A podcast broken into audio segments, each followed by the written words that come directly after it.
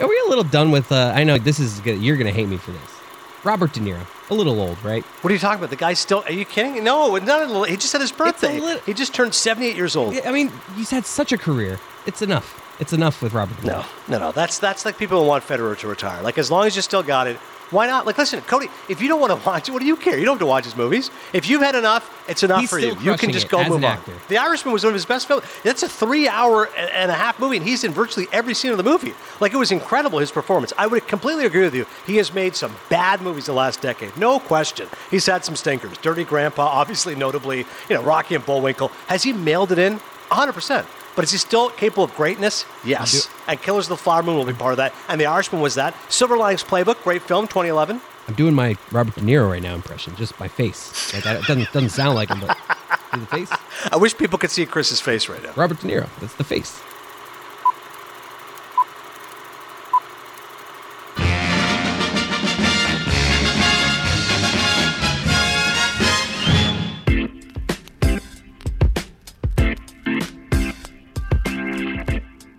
Filled with endearing, empathetic performances, Coda tells a fairly conventional coming of age story that is no less charming for being familiar. That's from Audrey Fox of We Live Entertainment. That is our featured review this week here, Coda. If you noticed last week that we're doing something a little bit different as far as the way our reviews are coming to you, because honestly, here on Cinephile, we give you a little bit of everything, okay? We give you something new, we give you something old, and then we have a wild card. So the new Love is a wild yes. card. Love a wild card. The wild card is kind of what makes things really interesting, right, Cody? Because that, that's unpredictability. That's what we thrive on here on Cinephile. So, Apple Plus is a new film called Coda. Unlike the film that you thought it was, right, Chris? What was the other Coda you were thinking of? Listen, man, I'm just trying to keep up around here. You said we're talking about a film named Coda. I looked up Coda. First thing that popped up is some 1987 Australian made-for-TV horror film. Okay, I'm like, Adnan is getting wacky with these reviews now. I'm like, this will definitely be the wild card. But no, apparently it's our new, and there's a new one coming out. What is it on Apple Plus? It is on Apple Plus right now. So, it was a huge hit at the Sundance Film Festival.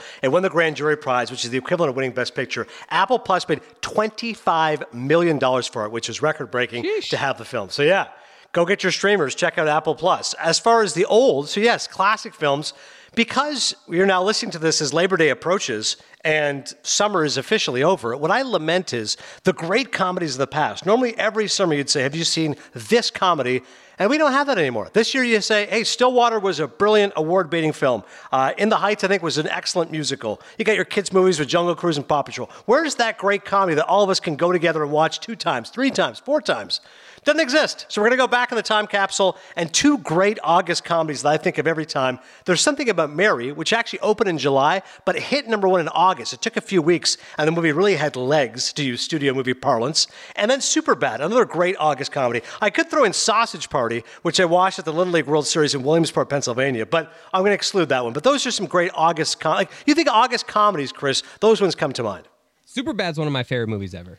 Like when I think of just good rated R comedy, so many memorable lines. Oh, I love it. One of my favorites ever. And then our wild card. So we got something new, something old, and we got a wild card every episode here on Cinephile. The 86 Mets. That's right. Nick Davis is the director, and it's coming. It's a new 30 for 30 on ESPN Films. It is excellent. Four parts, three hours and 20 minutes. I crushed 200 minutes on the 86 Mets, so can't wait to talk to Nick about that. If you're looking for stars and you want star power when it comes to movies, you know, you check out Awards Chatter, my buddy Scott Feinberg of The Hollywood Reporter. You check out Marc Maron, WTF. But if you want a podcast with authors, Cinephile is the place for you. Cine, Cinephile 3.0. We are three months in. This is our sixth author, okay? Nick Davis, in addition to being a director, is also an author. His new book is called Competing with Idiots Herman and Joe Mankiewicz, a dual portrait. And yes, there will be some salacious material in there. How about that? I- Cody, the next time somebody tries to typecast me and go, oh, I know you don't read, you're just a movie guy. No, no I, I've just cranked out six books, okay? I, I'm reading 25 books a year here. Like, I, I'm as a prolific a rate of anyone you know as far as reading books. You read way too much, if I can just frankly say it.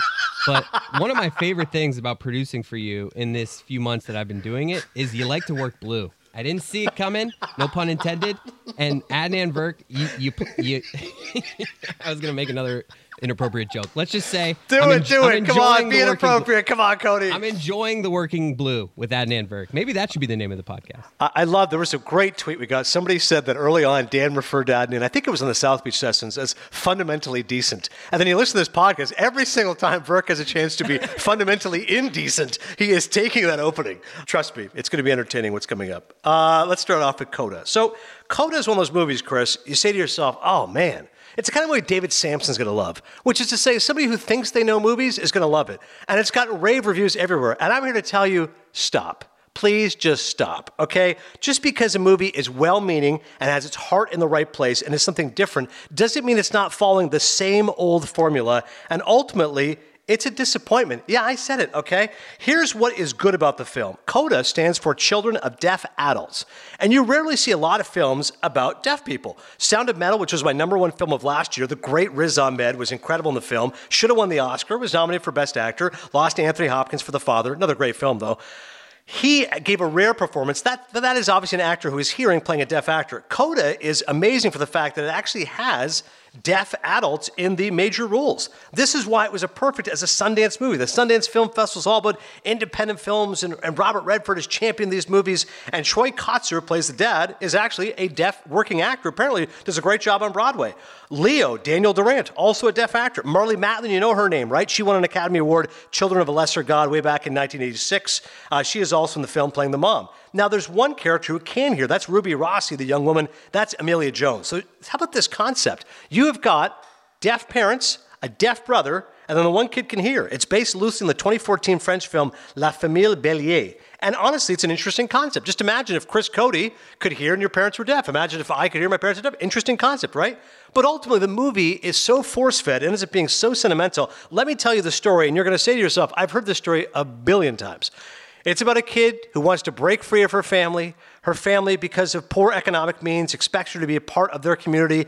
They have a fishing boat. It's not doing particularly well. She's critical because on the boat, they can't hear when there's rival boats or rival signals and such. So the fact that she can speak sign language, she's fluent, uh, it's so critical to them. But she wants to break free. She has a dream. She's a singer. By the way, how predictable is that? So, children of a deaf adult, what's her pure gift? It's singing. Oh, so her great musical gift is something the parents can never fully appreciate, which gives us one of the most cliched scenes ever. You know there's a finale coming where she's going to give a big show stopping sequence, and the parents can't hear a thing. So, the way that they're recognizing how good their daughter is is by looking around the rest of the crowd. That scene is actually unique because at one point the director mutes the volume, and you're seeing it through the dad's eyes. So, he's looking around just watching the parents. Oh, they seem to be liking it, they seem to be emotional. Okay, I think my daughter's crushing it. Where the movie jumps way over the shark is later on, he asks her through sign language, Hey, do the song for me. And she starts singing it, and he's saying through sign language louder. And I'm like, You can't hear a thing. This is a preposterous scene. It's, it's so ridiculous. So, listen.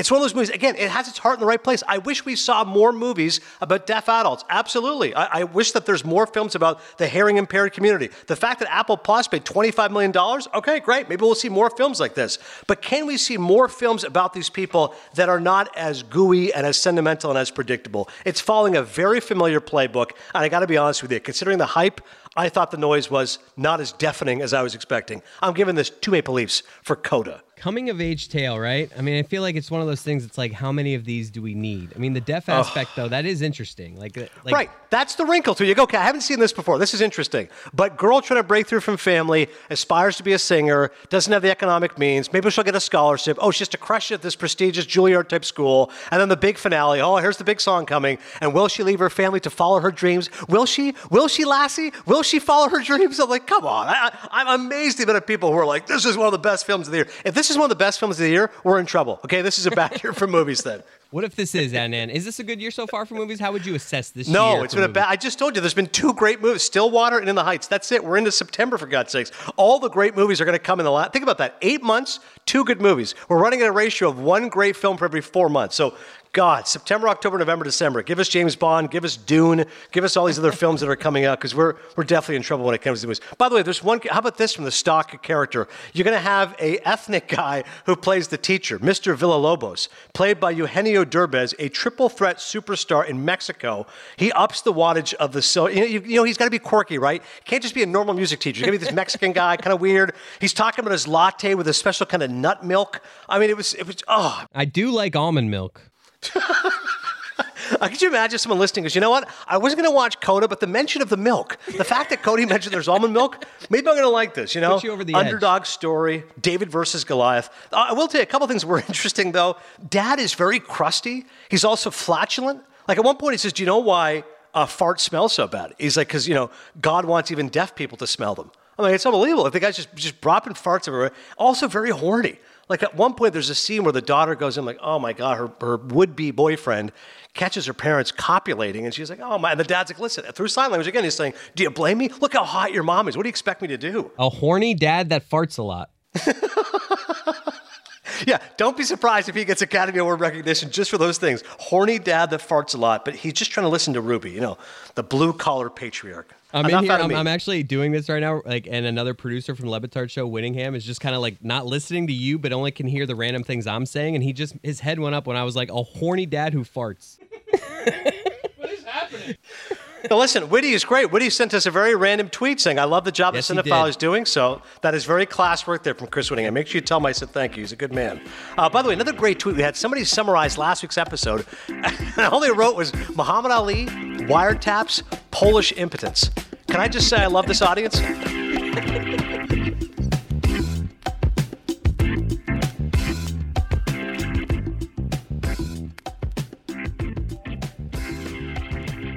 Adnan, I got a good news story. Like, I found a good news story that I like here. Martin Scorsese's getting a little taste of his own medicine. All right, his daughter. Now, back when he was promoting The Irishman in 2019, apparently, what did he say? He said Marvel movies are not cinema. That's correct. He equated them to theme parks. I loved his comments. And now, sh- and sh- Yeah, no, he, he absolutely buried the fact there's way too many crappy Marvel movies. I loved it. Go the ahead. funny thing is, is he's not enter- entirely wrong. But his daughter, Correct. His daughter, Yeah. obviously a young woman, came after him of all places on TikTok. Now I'm pretty sure that there's no way Martin Scorsese is on TikTok. So I, I would imagine there's a chance he hasn't even seen this. You know, the news is popping up, and he's, you know, his people are like, "Hey, your daughter's talking shit about you," and that's I'm sure how he learned of this, right? There's no way Martin Scorsese's on TikTok.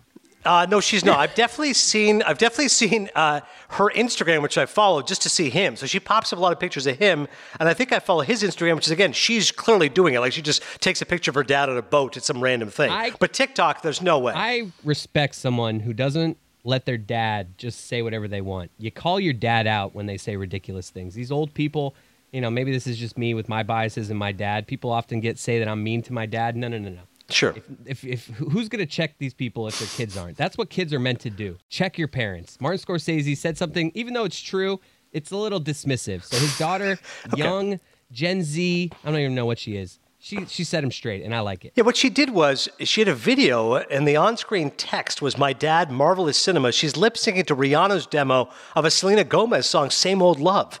The lyrics coincide perfectly with the whole ordeal. Take away your things and go. You take, can't take back what you said. I know. I've heard it all before, at least a million times. Now, Francesca loves her dad. She's always posting with her dad. She says how people are like intimidated by him. She's like, listen, he's just a sweet old man. He's not intimidating at all, even though his films. Good job, Right. Francesca. But I think it's brutal that she did that. Like, I got to be completely honest. I couldn't disagree with you more. First of all, his comments were right.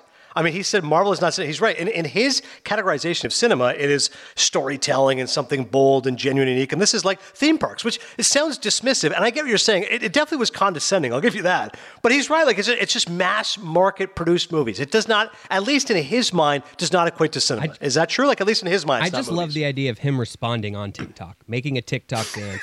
Martin Scorsese, some dance that just sends a message to his daughter. I don't know. I just love the idea. Any Right. story that has Martin Scorsese and TikTok in it, I'm gonna read that story. Uh, I'm, I'm with you on that. And the fact that he's currently working on Killers of the Flower Moon, hard at work, two of his most frequent collaborators, Robert De Niro and Leonardo DiCaprio. And before he gets to shooting this epic film, oh, wait, uh, Marty, yeah, Francesca's got something for you. What's that? Did she, she call me? No, it's on TikTok. Do you want to? Uh, no, I'll, I'll get to We're it later. need you to Okay, respond on TikTok later. Okay, Marty. Yeah, uh, okay, yeah, I'll get to that in a second. Just uh, action. Okay. Are we are we a little done with? Uh, I know this is good. You're gonna hate me for this. Robert De Niro, a little old, right? What are you talking about? The guy's still. Are you kidding? No, not a little. He just had his birthday. lit- he just turned 78 years old. I mean, he's had such a career. It's enough. It's enough with Robert No, no, no. That's that's like people who want Federer to retire. Like as long as you still got it, Why not? Like, listen, Cody, if you don't want to watch it, what do you care? You don't have to watch his movies. If you've had enough, it's enough He's for you. You can just it go as move an on. He's still crushing it. Yeah. The Irishman was one of his best films. That's a three hour and a half movie, and he's in virtually every scene of the movie. Like, it was incredible, his performance. I would completely agree with you. He has made some bad movies the last decade. No question. He's had some stinkers. Dirty Grandpa, obviously, notably, you know, Rocky and Bullwinkle. Has he mailed it in? 100%. But is he still capable of greatness? Yes. And Killers of the Flower Moon will be part of that. And The Irishman was that. Silver Linings Playbook, great film, 2011. I'm doing my Robert De Niro right now impression, just my face. Like doesn't doesn't sound like him, but see the face. I wish people could see Chris's face right now. Robert De Niro. That's the face.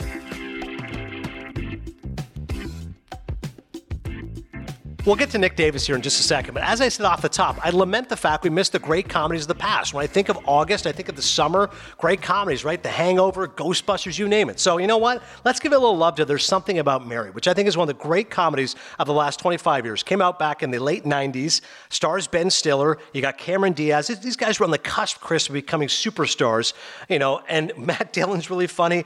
I think what works about There's Something About Mary is it's got the crassness, it's got the vulgarity. I mean, for God's sakes, the movie was known for the fact they used semen as hair gel, and the fact there's a close of one of Ben Stiller's testicles. We got a bleeder!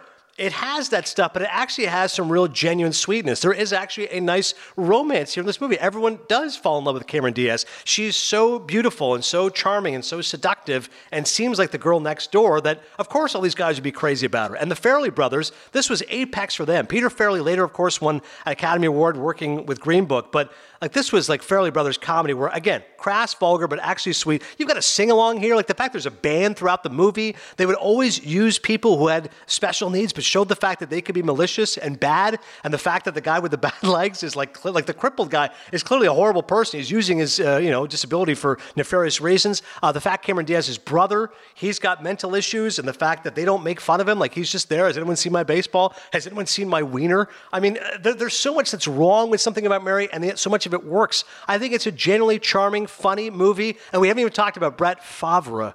That is what I think of. You say to me, "What do you think of something about Mary?" I think of semen in the hair, Ben Stiller zipping up his balls, and Brett Favre acting terribly. Like that is what I think of when I think of something about Mary. And I think it's interesting that that's a rare movie where they they put they play. You mentioned it, the band playing like the intro music, but you see them playing it. I've always been intrigued by that. I don't know why movies don't use that more. Yeah. I just like that. I agree. It was very unique. And I love Matt Dillon. I mean, the fact he's got that pencil mustache Great. and those teeth, Oh. the hat. Like, this guy is just a brutal, slimy, scummy and guy. that guy, I forget his name, the actor, the guy who's very Chris intimidated by Mary.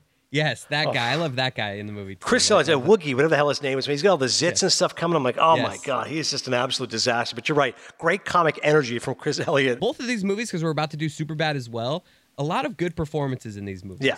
Let's do a couple minutes on Superbad. Again, you're a bigger fan than I. I like it a lot. But Oh. the fact you said it's one of your all time favorites, what I love about it is McLovin. I just think McLovin is such, Mm-hmm. again, an endearing, unique, original character, along with the fact, of course, this is fat Jonah Hill when he was really genuinely funny. You know, Judd Apatow production, the fact that these guys were really kind of hitting the whole idea of adolescence comedies and the drugs and the boozing, all that's there. But McLovin, to me, is what sets the movie apart.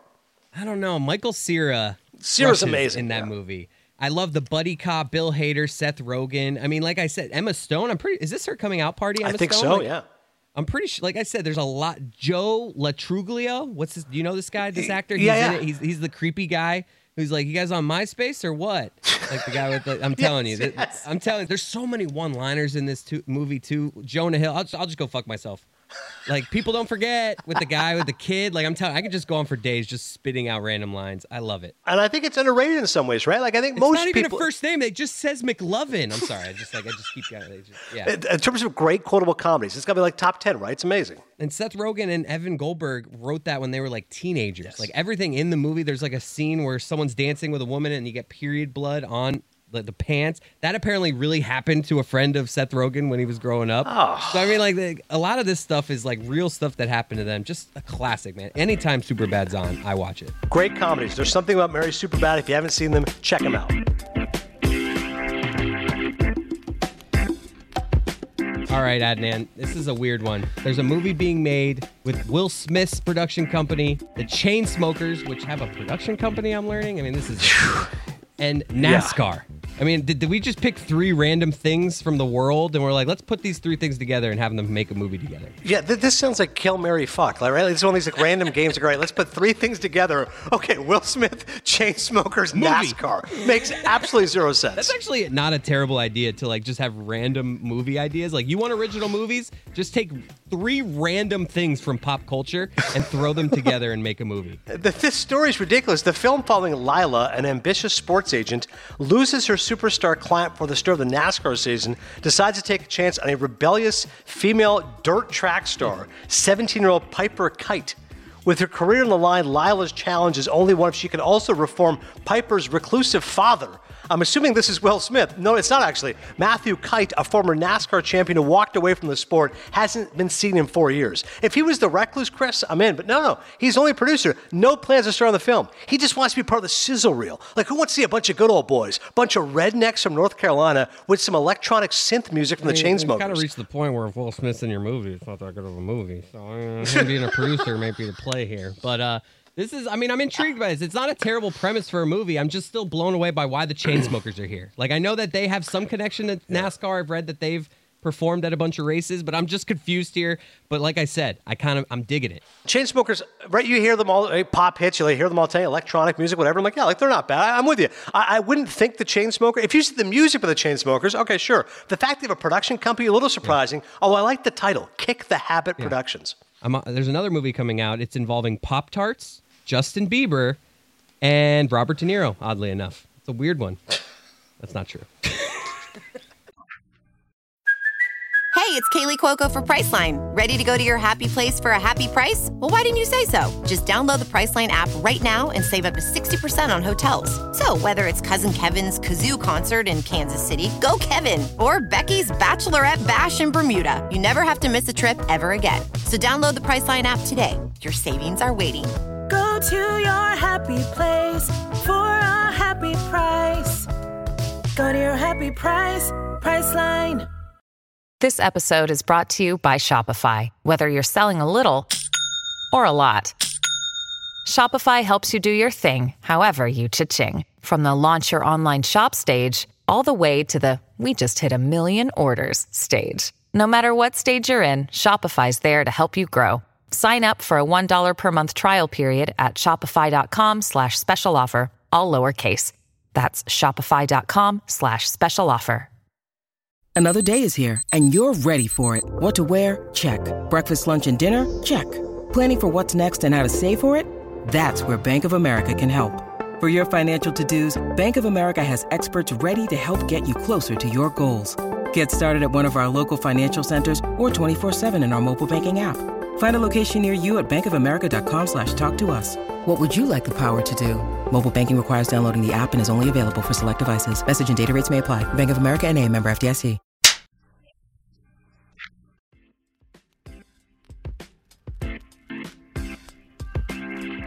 Well, it's a real pleasure to bring in Nick Davis. He is as prolific as it comes, a producer, writer, and director. He's got a tremendous documentary about the New York Mets, which is coming 30 for 30, two parts, September 14th, September 15th on ESPN. And he's got a great book called Competing with Idiots, Herman and Joe Mankiewicz, a dual portrait. How about this coincidence coming out on September 14th? Author, writer, director. Nick, you're quite busy. Good to see you, man. Good to see you, Adnan. How you doing? I'm doing great. I, let's dive into the Mets. I love the documentary, and this analogy isn't going to fit, but go with me. Whenever I watch the '86 Mets stuff, I think of the movie Platoon, because what happens is I think about Willem Dafoe as one leader, and I think of Tom Berenger as another leader, and Gary ah. right, and Gary Carter is the one leader. You know, devout Christian, saint-like, energetic, rubs some of the guys the wrong way a little bit. You know, as as uh, Keith Hernandez said, loves the curtain calls, camera Carter. Now it doesn't quite work. of course, Willem Dafoe smokes dope, and Gary Carter wouldn't do that. But work with me. And then Tom Berenger, right? Evil, dark, intense, does drugs. Okay, Keith Hernandez did cocaine in the past, definitely intense. You know, dark side. Love it. Like so, Love it. I, I don't know if that totally works, but when I'm watching it, I kept thinking to myself, what a great companion piece. 86 Mets and Platoon came out in 1986. Let's start with the leadership of Carter and Hernandez, which was so critical to that team. Well, that's fantastic. I, I had never considered that, uh, but that's terrific. And we did interview Oliver Stone for the film Yes. because he came back from Platoon into New York City in the summer of 86 and he saw what was going on and he wrote Wall Street and wrote the immortal line, greed is good, uh, which sort of exemplified that era. Uh, yeah, it's terrific. I, I think the leadership of that team at the time uh, there was this sort of yin and yang. There was Hernandez, the dark leader, and you know I, have often thought of them as the sort of Lennon and McCartney of the of the team. Right. But I love the platoon thing, especially because Dafoe, sadly, uh, or his character died. Right. Carter's the only one, ironically, of the '86 Mets who is not with us anymore, and he was obviously the the you know lived the cleanest uh, life of any of them. Um, but I think that they they were sort of two poles, you know, the the good optimistic, cheerful, go get 'em, rah rah of, of Carter, and then the dark, intelligent, cerebral intensity of Hernandez. Uh, and they needed both uh, to make it work, I think. Yeah, I love the fact that even though Keith is clearly annoyed by him, that they were like, you know, oil and water, the fact he was like, oh, Carter loved the, the curtain calls, but he goes, listen, Gary was always icing a disease an hour before.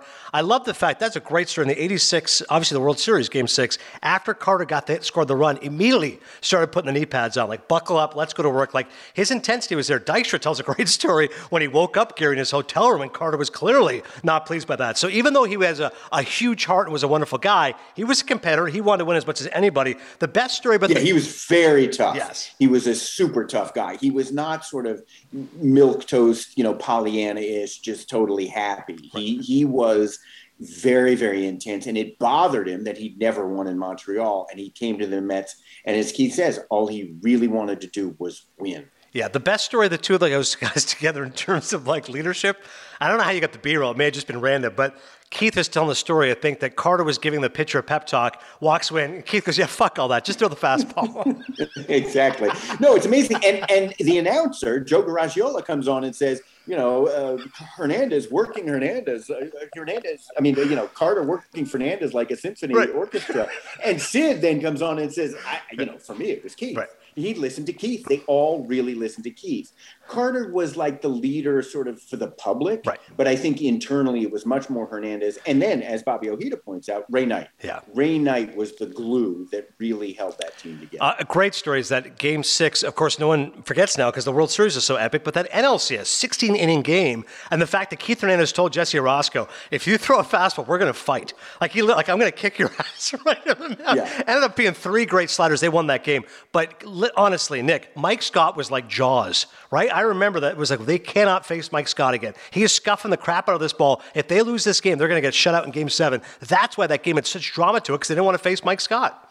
Yeah, it was such intensity because you know, to a man, they told me like they, they, really they, they couldn't hit him, they couldn't beat him. And I think as fans at the time, we were like, yeah, we'll figure out a way. But they felt like we we can't get this guy. And so I think for them, it was, you know, such intensity as the inning went by.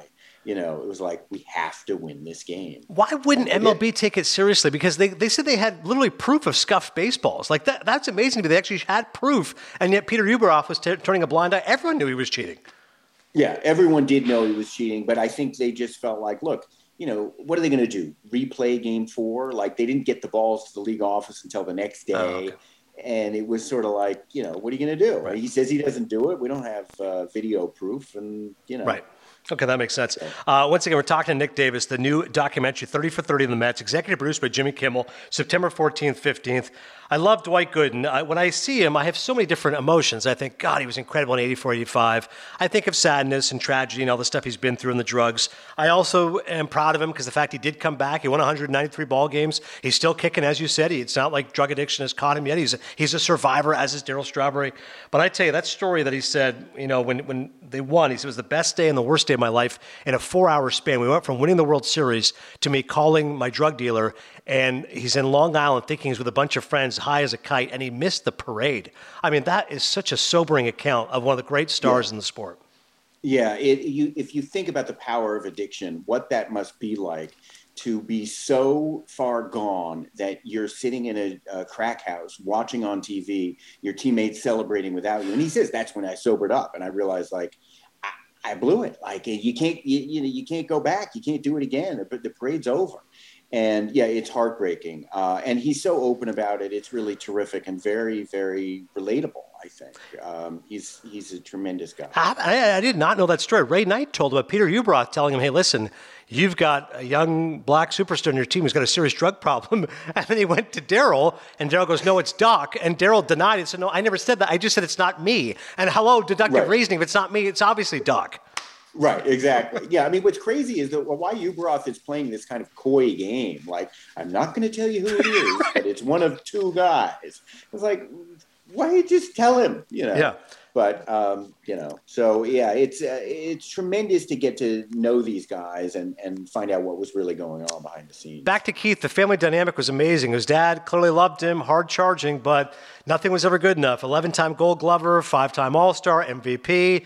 And there was months Keith wouldn't talk to him. I, I got emotional when Keith told the story about his brother being there, and it was. I, I, it was really sweet the way he was like, you know, my brother was there for me, and Gary was like, "Come on, man, let's go!" Like he, he almost like he felt that inspiration from his brother. He felt like he got that hit in that game against the Astros because of his brother. And it's kind of sad the, the relationship with his dad. It's like his dad really loved him, was genuine, but as Keith kind of gives that shrug, like you know, he died before we had a chance to really reconcile properly. That was tough. Yeah, yeah, it's a it's a tough relationship. It's a complex relationship, and I think you know Keith brings up fear strikes out. Like Yeah. you know that that was the the model for him was this domineering father who clearly loved him, Mm-hmm. but like you know if you listened to me, you would hit 325 rather than 311. you know, it's like come on, Dad. Like I I won an MVP. I'm a you know whatever it is, 11 time All Star. Like a Gold Glove. Give me a break. Right. You know. Um, and then, as you say, like sadly, you know, the the year Keith retired, uh, his dad got cancer and passed away, and they never got a chance to kind of just be guys together. It was always all about Keith's career. Lenny Dykstra is quite a beautiful mess, isn't he? I mean, at one point he has a line, I'll walk around the 15 inch cock. I mean, he's clearly mumbling at some point. I don't know if it's you're the one telling him he's talking about famous explorers and you say Columbus. He's like, yeah, yeah, yeah, that guy. Did, did, did you have any sort of hesitation, like as a producer director, you're like, all right, how much do I use of Lenny? Because it is entertaining and he is notable. He's very important to the team. And how much of it are people going to be laughing at Lenny Dykstra and what's become of him? Oh, I don't think they're going to laugh at him. I think they're going to laugh with him. I think Lenny Dykstra is crazy like a fox. I, I feel like he plays the role of wild man to a T. He knows what he's doing, and he was very honest about his struggles. And I think at the end of the film, in the fourth part, he says, like, uh, you know, his life has not turned out the way he might have wanted, but at the end of the day, like he gets to say he won a World Series in New York City, and that's something not a lot of people get to say. Um, I, I think Lenny is amazing. I think people are gonna. I mean, he's tremendously entertaining, Yes. and and is uh, you know you, you can't turn him off. Eh, to me, he began the interview with five minutes of completely unprintable stuff that we could never have used. But I've rarely laughed so hard, and I felt like, oh my god, this guy's Lenny Bruce. And by the end, I felt like he was Marlon Brando in On the like lamenting what could have been. I love It those was kind of references. heartbreaking. Yeah, could have been a Yeah. contender. Um, let's get to Yeah. game six. Amazing stuff here. You got Howard Bryant saying you knew it was going to be an epic collapse once the run scored. Uh, Bud Harrelson, the third baseman, say he's known for bouncing it when it came to Yeah. Stanley. Yeah. Uh, the fact that Ray Knight said I didn't bend my knees, I thought I would hurt my lower back. I did, but there was such elation. 16 separate pitches could have ended the World Series. Um, Yeah, I, yeah, I yeah. love the video just because of movie guy. That movie Mookie Steady came after the hit. That was like uh, Isn't that amazing? Yeah, it's a handheld shot, a guy, and no one's ever seen it. Yeah. I mean, I, I think they've seen little bits of it, but like picking him up at the mound, Mookie for some reason rounded first, ran on to second after the ball goes into right field. Like game's over. I don't know what. and he said like I don't know what I was doing, but he just ran over. The you know the guy, the, the cameraman ran out and just followed him all the way. This long shot from the mound into the dugout and then down the dugout steps into the club down the tunnel towards the clubhouse it's a beautiful shot and a, and a great moment like to be with mookie wilson you see the policeman Yeah. clapping him on the back and stuff it's like new york the essence of 1986 Yeah, I was thinking I've never seen that before, so I'm glad you pointed that. out. It's never before seen. If you're a Mets team, you're gonna. This documentary is worth it just for that shot alone. After one of the great moments ever in baseball history, Mookie, the way the camera falls him was great. Um, the funniest is Bud Bill Burr, the comedian, the Red Sox fan, is incredible. His two quotes after the Kevin Mitchell hit, for fuck's sakes, pull him. And when Bob Stanley came out, he goes, he's got no shoulders. Looks like a fucking beanbag. That's our closer. How great Yeah, was yeah, Bill I Burr? mean, Bill Burr was amazing, and that is one of the joys of having Jimmy Kimmel as your executive producer, Right. because you're like, "Hey, Bill Burr is a huge Red Sox fan. Jimmy, do you happen to?" He's like, "Yeah," you know. And the next thing you know, I'm talking to Bill Burr uh, remotely from this office when he's in L.A. Uh, but it was an amazing interview. He made me laugh really well. Uh, you mentioned as far as celebrities, you got Oliver Stone. You also have George R. R. Martin, Game of Thrones. How did you get him? Well, he's a huge Mets fan, and I think that uh, there's a certain kind of Mets fan. He actually said a great bite that we weren't able to use. He said, "For my sins, I am a Mets fan." uh, it- there's a certain kind of Mets fan who like they'll do anything if the Mets are involved. So like he jumped, he was like, "Yeah, I'd love to do it," and you know we sent a you know a, a one man band you know cameraman guy out to you know his uh, uh, hideaway in the mountains someplace. We're not supposed to know where he is, George R. R. Martin. He's such a hideaway. But uh, yeah, we had terrific, uh, terrific celebrities who wanted to do this. John McEnroe, Mike Tyson, Yeah. Cyndi Lauper. Really fun uh, group of people. In addition, of course, to the players and then writers who were talking us through that time. And what you do an amazing job of really is not just focusing on the Mets and getting all the baseball stuff right, but New York at that time, a time of excess, the drugs, the partying, why that team was so likable. This is a team of a bunch of cads, Nick, and yet people love them. They found them so endearing. Well, I think that what it was was that team captured that time and place so perfectly. You don't ordinarily think of a sports team merging with its city and its time quite as perfectly as those guys captured the mid 80s in New York City. And, you know, it didn't last long. It- you know, the next uh, fall, Terry Pendleton hits the back-breaking home run, and three weeks later, the stock market crashes, and that's it for the go-go '80s and the dynasty that never was. It was like they lived fast, and you know, a lot of people are like, "God, wasn't it so disappointing that they didn't have more of a dynasty and didn't win more than once?" To me, once you spend time with these guys and find out what it was really like, it's a miracle that they won one. The image of Lenny Dykstra, tobacco juice dripping down. I love uh, Jeff Pearlman, by the way. Pearlman's one of the all-time greats. His his book is he great. is great. He's got such great. His great book stories. is great. He's got great Yeah, stories in there as well. Uh, once again, you can catch the Mets documentary September 14th and 15th. It's to be on ESPN. The book, Competing with Idiots, Herman and Joe Mankiewicz, a dual portrait by Nick Davis, is coming out September 14th. It is fantastic. Let's dive in first to Herman, uh, who, if you want a little, I mean, he would have fit in well with the 86 Mets, I think, with his sense of humor. How about this? When he was in Pennsylvania working with the miners, he had one of his favorite dirty jokes. A young girl walking down the street, approached by a man who tells her, You have a hair on your lollipop. I should have, the girl replies, I'm 15 years old. Later on, there's a story involving Joe in which he's trying to get married, and you know, he's trying to get advice here from Herman, and Herman says to him, because this is dealing with like simple anti-Semitism, Herman advised Joe to tell his mother-in-law to be that he'd happily reattach his foreskin if that would help ease her conscience on the matter. This is a guy who, despite his peccadillos, was beloved in Hollywood. When he won the Oscar for Citizen Kane, people were like, Mank, Mank. Why do you think he was such a lovable guy, despite the fact he was awfully crass?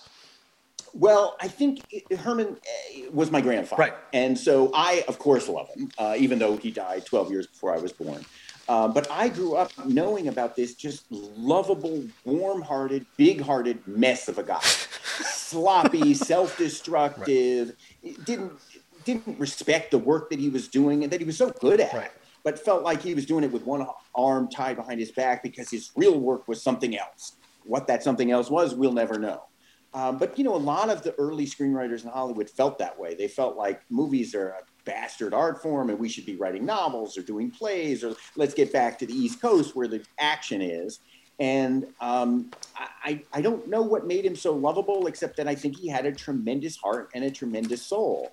And then his brother, 11 and a half years younger, Joe, was a different story. Yeah, and that's the perfect way to get into Joe because this is a guy who, again, I know about the great films, multi Academy Award winner, but how about this story? In the mid 1960s, watching his son Tom navigate through Hollywood's social world as a young man, Joe gave him a piece of paternal advice on dating actresses. The crassness of this counsel would echo through the decades and contribute to Joe's poor reputation in my own nuclear family. Never fuck a starlet, Joe told Tom, when you can fuck a star.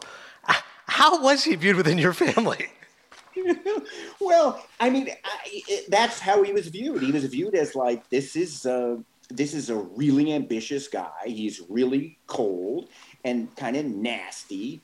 And um, you know, I, when I grew up, I, I just I never saw him. We never had anything to do with him. And then when I finally met him as a young adult, I was like, this guy's fine. You know, he was at that point he was 80 and he mellowed.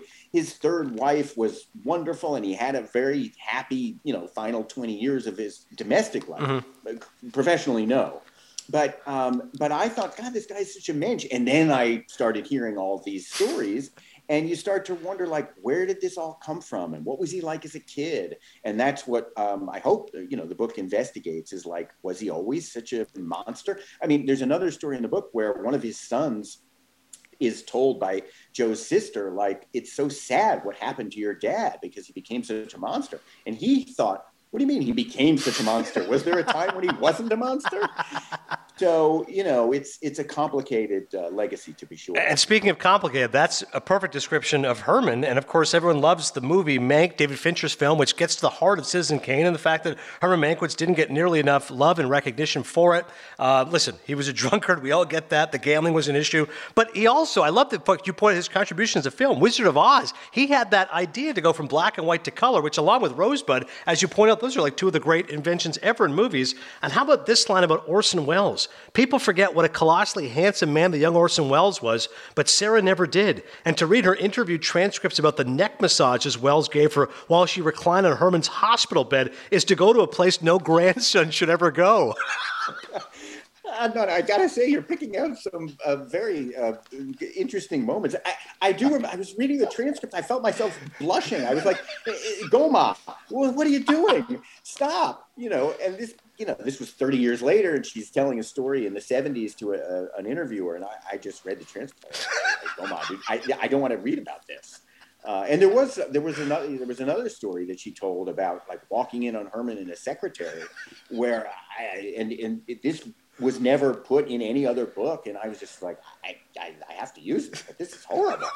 Um, so yeah, it's pretty complicated guys, both of them. But I, but I love the fact you point out like why is it so important to people how much of the credit he gets? But of course, it is important to all of us. Like he deserves more credit, and he knew the deal going in. Orson Welles did have an enormous ego, and of course, he wanted to have. He was like an auteur before we had the auteur theory, right? He wanted to be everything no one says in Kane, and yet Mank was the guy that said, "Listen, I came up with the story, I came up with the structure, I knew all this stuff about Hearst, all my journalism background, I poured into this. I wrote 99% of the dialogue or 98% of it, and he had this great line." if he'd attended the Oscars, he would have said, I am very happy to accept this award in Mr. Welles' absence because the script is written in Mr. Welles' absence. yes. Yeah. No, Herman, I mean, it, it's interesting because he did. He made the deal. Like they, everybody who worked for Welles knew it was a one man band and it, that he got all the credit and this is going to be his premiere movie and everybody knows. But, but Herman made a lot of noise and Welles finally turned around and I think kind of brilliantly thought, okay, not only am I going to give you credit, I'll put your name first. Right. You know, and I'll look magnanimous, and the history will show that I gave credit to this right you know, not nearly enough credit, according to my grandmother, but, you know, credit. Yeah. And, and for Joe, his greatest achievement, uh, All About Eve. And as you point out, hey, that was really what Joe loved, which is the theater. So he can have this great love letter to the theater, but also a savage indictment of cinema. I mean, Bette Davis is unbelievable. This is the part that I, I, I was stunned by because I did not realize this. What makes it prob- improbable, of course, is that Addison, that's a character, I think played by George Sanders. Yeah, he's an if it dandy, as queer as the day is long, no more sexually attracted to Eve than he is to that Weevil. It's curiously remarkable that it took a man as flamingly devoted to his own heterosexuality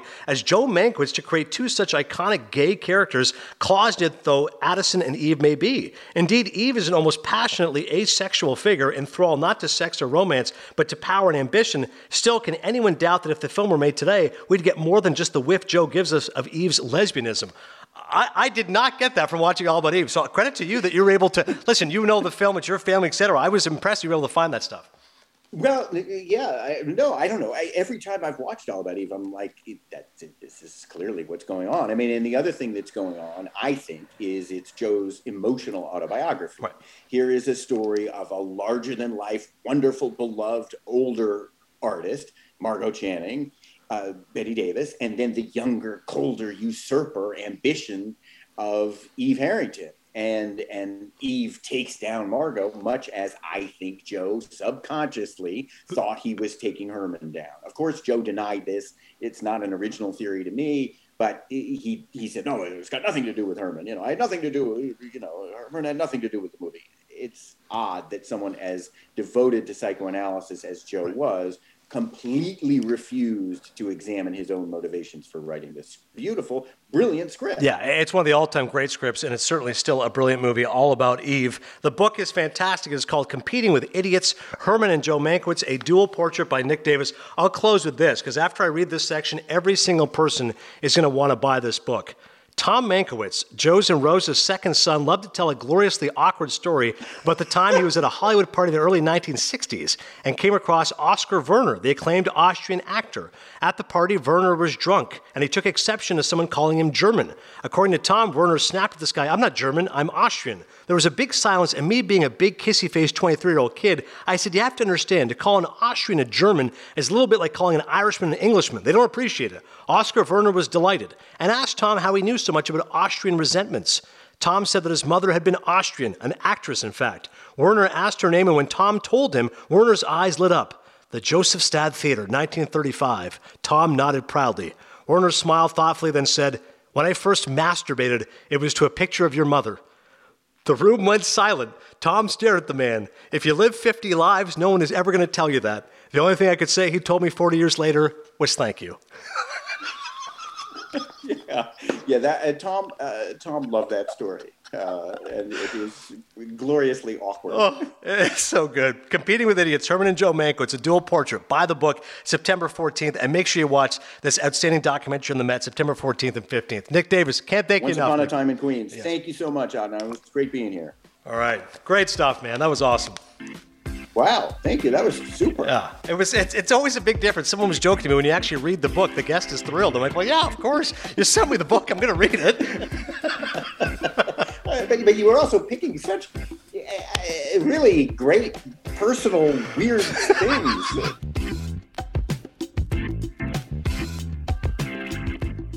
Adnan, authors love you. What's up with this? You just have this connection with authors, man. I mean, jeez. We're talking six authors in three months, and every single guy loves me. I'm telling you, I just realized what the perfect recipe is if you ever meet an author. Read their book. They love it. I mean, That's actually an unbelievable point. Like, how low a bar are we setting here? Like, most of these author interviews, 2% of people are actually reading the book. So I actually do the work of reading the book. Except Mark and, Harris. they're like putty in my hands. Dude, that guy's awesome. Except for Mark Harris. Mark Harris of like, uh, your, your description of Mark Harris is amazing. I was like, this book is so good. Philip Seymour Hoffman, Dustin Hoffman. He's like, yeah, I mean I know. Like, I it's awesome. know. What's, what's I'm nice? amazing. I know. Yeah, like I know I crush. But everyone else, man, you read that book and they're like, that was amazing. Thank you. Who knows? Maybe next time we'll have another author here on Cinephile. Thanks so much to Nick Davis, though. He was awesome. And thanks so much to all of you. Thanks to Chris Cody. By the way, Cody going off to uh, another vacation, another family vacation. Yeah. Once you have a kid, this is what happens when you're off to Disney. How fired up are you for Disney? I'm more fired up about Disney than I was about SeaWorld. I'm still feeling like my life has, I just have no control over my life anymore. And my life is just like, I, I, I feel like an asshole now. Like, my, I love my kid. She's excited about Disney. But, you know, I'm going to need a beach at some point. Like, the next vacation, Yeah. I already told my wife, is mine.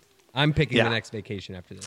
You do start to wonder, like, hey, when do I get one for me? Because Yeah. it's always for the kids. Like, do I, do I get one of these? Like, you had your whole life, Chris. You had 30 plus years. Yeah. Now it's all about your little girl. Um, it's going to be a blast, though. You, your mom, your dad, it's going to be great. Uh, Cinephile next week. We'll be coming to you, as always, next Thursday. Even though Chris is taking vacation, he's not missing an episode. Mm-hmm. The new film called Worth, it stars two of my favorite actors, Michael Keaton, Stanley Tucci. That's coming on Netflix. And also old movies. How about Out of Africa? Claire Atkins went to Africa. I saw it was on TCM Turner Classic Movies. 1985 Best Picture winner, Robert Redford, Meryl Streep will knock that as well. Plus, The Wild Card. Find out what that'll yeah, be stay next tuned. time. You don't know what it is because it's a wild card. It wouldn't be a wild card if you knew what it was.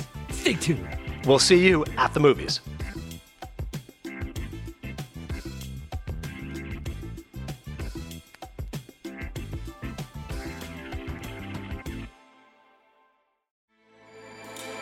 With everything you have on your plate, earning your degree online seems impossible. But at Grand Canyon University, we specialize in helping you fit a master's degree in education into your busy day.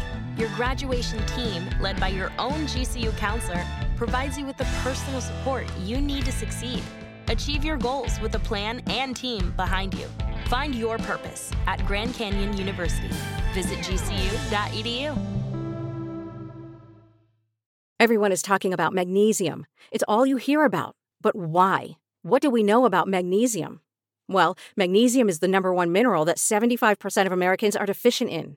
If you are a woman over 35, magnesium will help you rediscover balance, energy, and vitality. Magnesium supports more than 300 enzymatic reactions in your body, including those involved in hormonal balance. From functional medicine doctors to mental well being and female hormone experts, we all know that magnesium is the one mineral to improve all aspects of well being and health. But which one? Magnesium Breakthrough from Bioptimizers, the trusted choice recommended by leading experts with seven best absorbed forms of magnesium to ensure your body receives the support it needs for overall well being. Go to bioptimizers.com slash balance today and use code BALANCE10 for 10% off. Support your journey to wellness at B-I-O-P-T-I-M-I-Z-E-R-S dot com forward slash balance. Magnesium Breakthrough from Bioptimizers, your foundation to optimal health and vitality.